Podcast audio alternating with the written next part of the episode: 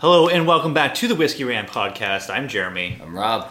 And tonight we are talking about Springbank alternatives. You and I talk about Springbank just as much, if not more, than probably anyone else on YouTube. We're huge fans, of course. Yeah. Uh, in recent years, Springbank has become incredibly popular, um, huge in the secondary market as well, which has led to hard availability for most markets across the planet. Yeah.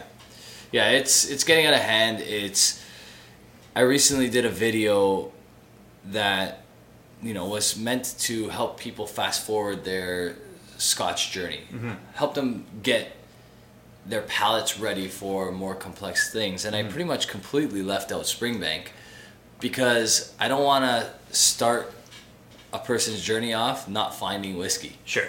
Right. So Yeah.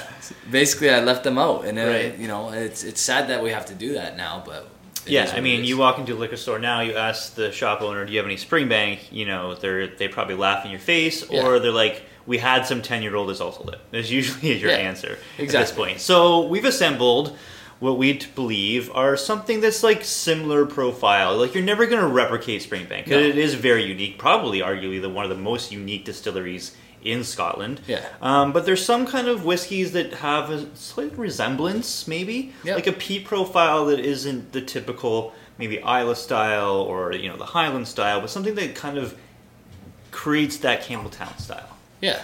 So basically, we're gonna pick from what we think is most similar to you know, and then we'll just branch out and say you'll kind of get these aspects and, and. Right. Let's let's just get Hazelburn and Longrow out of the way. Like obviously those are the other products that Springbank makes. Right. Those would be the closest to Springbank, Right. Because Springbank makes them. Uh, it's their distillate, of course. Um, so let's get that out of the way. Those ones are still hard to find uh, as well, but those Right. obviously are closest to. What's next? What's the one after that? So, uh, if it's actually not on this table right now, but there's a Benromach sherry peat contrast Mm-hmm. that I think lines up with the Longrow uh, profile very, very well. yeah, it does. It right. does. So the peat contrasts uh, from Benromach. Yeah, this- Benromach, like we've been talking about it, like Ralphie's been talking about it, Roy's been talking about it.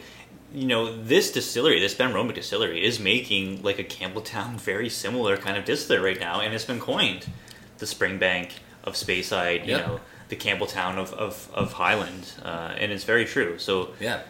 Benromach is the distillery to look for. It's it's the one that isn't the most obvious, but it is definitely the one, and we love some of their higher ABV stuff, the 46 stuff Yeah. This cask strength. in the cask strength, the Yeah. vintage cask strength, very very good because you do get that you know kind of funky profile to their peat. It's really good. Yeah, I would say next in line to match up with like a, a Longrow would be the brother company to Tobermory, which is Ledaig.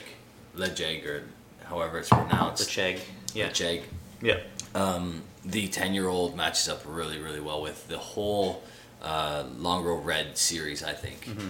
Right? So uh, I, I gotta, I think those two match up really well. And then on the contrary, or to contrast that, uh, the Tobermory 12 lines up really, really, really well with the Hazelburn 10. So you right. have. So like the non-peated version of Springbank, Right. non-peated version, obviously Tobermory. right. There you go. Um, let's not get too far out of Campbeltown because there are still some Campbeltown distilleries that are available. True. Obviously, Kilkerran's their sister company makes a similar style profile.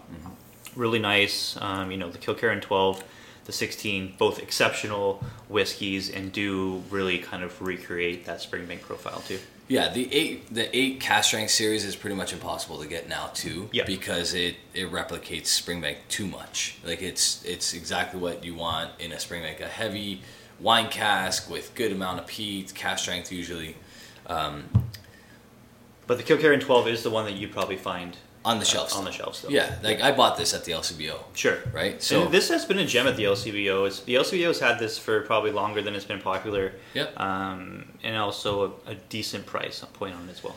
yeah, uh, and then staying in Campbeltown still, you have your Glen Scotia 18 Yeah. here, right? So the Glen Scotia 18, uh, I actually did a head to head. This Glen Scotia 18 versus the Springbank 18, same year, bottled, and this one won. Yep. We really like Yep. this bottle. Mhm. Yeah, we do really like this Glen Scotia 18. Um, lots of Glen Scotia expressions that all would be good. Yeah. Obviously, the Victoriana won the online Scotch Whiskey Awards for Scotch of the Year. Right. That's a really good one. That has huge amount of complexity, lots of different elements going on with that. Yeah, and then you're gonna get that higher ABV too, which is what you're looking for usually when you want a Springbank as well. Although I will say, do you can you recall a Springbank that was over sixty percent? Hmm. I cannot. I don't think so. I cannot. I, I honestly don't think they actually bottle at cask strength. I think they're bottling pretty close, and I don't know what the rules are about like bottling at cask strength, but Because their they all- 12 year old does say cask strength on it. it does, and it's Mm-hmm. um, like some of their other like more recent expressions. A lot of their Hazelburns, they don't actually say cask strength on them. Some of them, and they're in the fifties, so you can assume that they're adding a little bit of water. I wonder if they're barreling at a lower ABV than, That could be than industry standard. Um, we have one on the table here that some people not think of. Um, Old Pulteney. This is the 18. Uh, you've got it some going in your glass right now. yeah, now. I'm sipping on this right now. I, I really like this Old Pulteney 18. I think if I had to say it reminds me of a distillery in particular, it would probably lean closer to a Highland Park. Mm-hmm. But also, like, you want, when you think Springbank, you think a little bit of funk, something a little bit different, unique, salty, all these different aspects. Old Pulteney has all that. Yeah. There's, there's a unique characteristic to Old Pulteney, and I actually really, really enjoy this Yeah, whiskey. it does have a unique characteristic to it, like Springbank does. Again, you're not going to find that like funky, dirty peat in this. This is more kind of like a heathered peat, as you said, Heather. kind of like a more kind of like a Highland Park style. Yeah. But Highland Park does some sometimes venture off from their like standard bottlings, and they do have little variances. We got the full volume on the table now. Um, you know, this one could maybe be something you would look for with like a low peat profile. Um, I'm a big fan of the Highland Park 10, the Core Range 10, Yep. because I found that that has lots of peat influence in it, more so than the 12 or uh, the 15 or the 18. Yeah. I, I think this matches up really well with something that's bourbon cask influenced out of the Springbank family range. A dirtier version of a Highland Park would be like the the dark or about the dark, yeah. or even like the uh, dark origins. Mm-hmm. That's really dirty. So like you want something funky and dir- uh, like super dirty. That dark origins will deliver for that. Yeah. Um, it's not my favorite, but if you want something that's really gonna hit you with some like dirty peat and that sort of thing, Mm-hmm. uh, you can go there.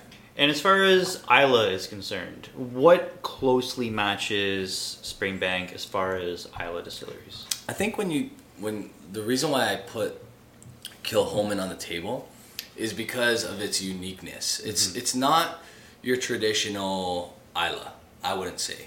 Uh, it's you know Laphroaig has a distinct peat. Yeah. Uh, Ardbeg has a distinct peat. Like a Vulin. Lagavulin as well. Yeah. Even Caol Ila to an extent, you know. Um, this one, it kind of hits you from different angles depending on what kind of cask it was aged in. It's not you're not necessarily going to get the same kind of peat in every single Kilchoman, and I kind of find that, like, how many times have we had a Longrow like red?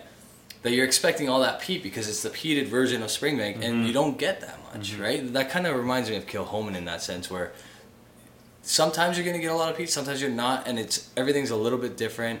You get great viscosity of all their expressions. I think Kilchoman works for a comparable. Yeah, as far as Islay is concerned, even like if you're going to stay on Islay, you know, something we don't have represented here, but perhaps like um, a Bruichladdich, they have like Yeah. um, they have the organic, Yes. right? The Laddie organic series, the organic barley, or the Islay barley, Islay barley. the yeah. Islay barley series. Um, that has some like kind of funky elements to it as well. Yeah, actually drinking out of a Bruichladdich glass right now. Uh, went to an event this last weekend that just passed, and I fell back in love with Bruichladdich a little bit because you Brook for- is solid stuff. Yeah, and you felt you forget because of the pr- like the price variance and how much it's gone up over the years. You forget how like in touch they are with community and what they've done, what what Bruichladdich has done for the like the island itself, like for Yeah. for Islay. Like they're the reason there's all kinds of farmers now on Islay again, and you know because of the Islay Barley series. Yeah, and- and they do great Islay barley there. Absolutely, Absolutely, You, you look right. at even the Octomore stuff is out of control. Amazing. yeah, it's fantastic. So. um, the uh, the other one we haven't talked about uh, right here. Yes. Craigellachie. Craig Alickey. Yeah, This is I think a great example of what like this is a Highland, I believe, or are they Speyside? They're Speyside. Um, the Craigellachie 13, 17, and the 23. The 23, first of all, is 23 is an exceptional. Uh, Yeah, bottle. it's really expensive. Yeah. But if you're gonna reach that much, Mm-hmm. I would say it's probably one of the more, ones that are more worth it in that price range. Yeah. Right. Uh, 23 is absolutely showstopper. The 13 and 17 are excellent for value too. Yeah. Like this is about 80 bucks. yeah. So the 13. right, 46 percent naturally presented, Mm-hmm. all those fun things, and it gives you this viscosity that you do not get with almost any other whiskey its age Yeah. right? So that, like this kind of, um, I think it's the the worm tub uh, distillation that they do, or uh, or uh, I'm, not sure exactly what they do with the worm tubs, but it gives it a funky, different kind of taste that I really like, and I Yeah. think that's really comparable to a Springbank Ten, for example. There you go. Yeah. So lots of good choices, um, some decent alternatives. Not necessarily that 100% Springbank profile because you're never going to get that, but some interesting different whiskeys that give you maybe a slight little amount of peat on the tail end that uh, are all really good quality stuff. Yeah, you don't have to go nuts looking for a Springbank all the time. Mm-hmm. There's other great options. Absolutely. Right. Let us know in the comments down below. What is your alternative Springbank pour? Love to hear it in the comments. Thanks very much for watching, guys. Really much appreciate that. Yeah, cheers, guys. Cheers.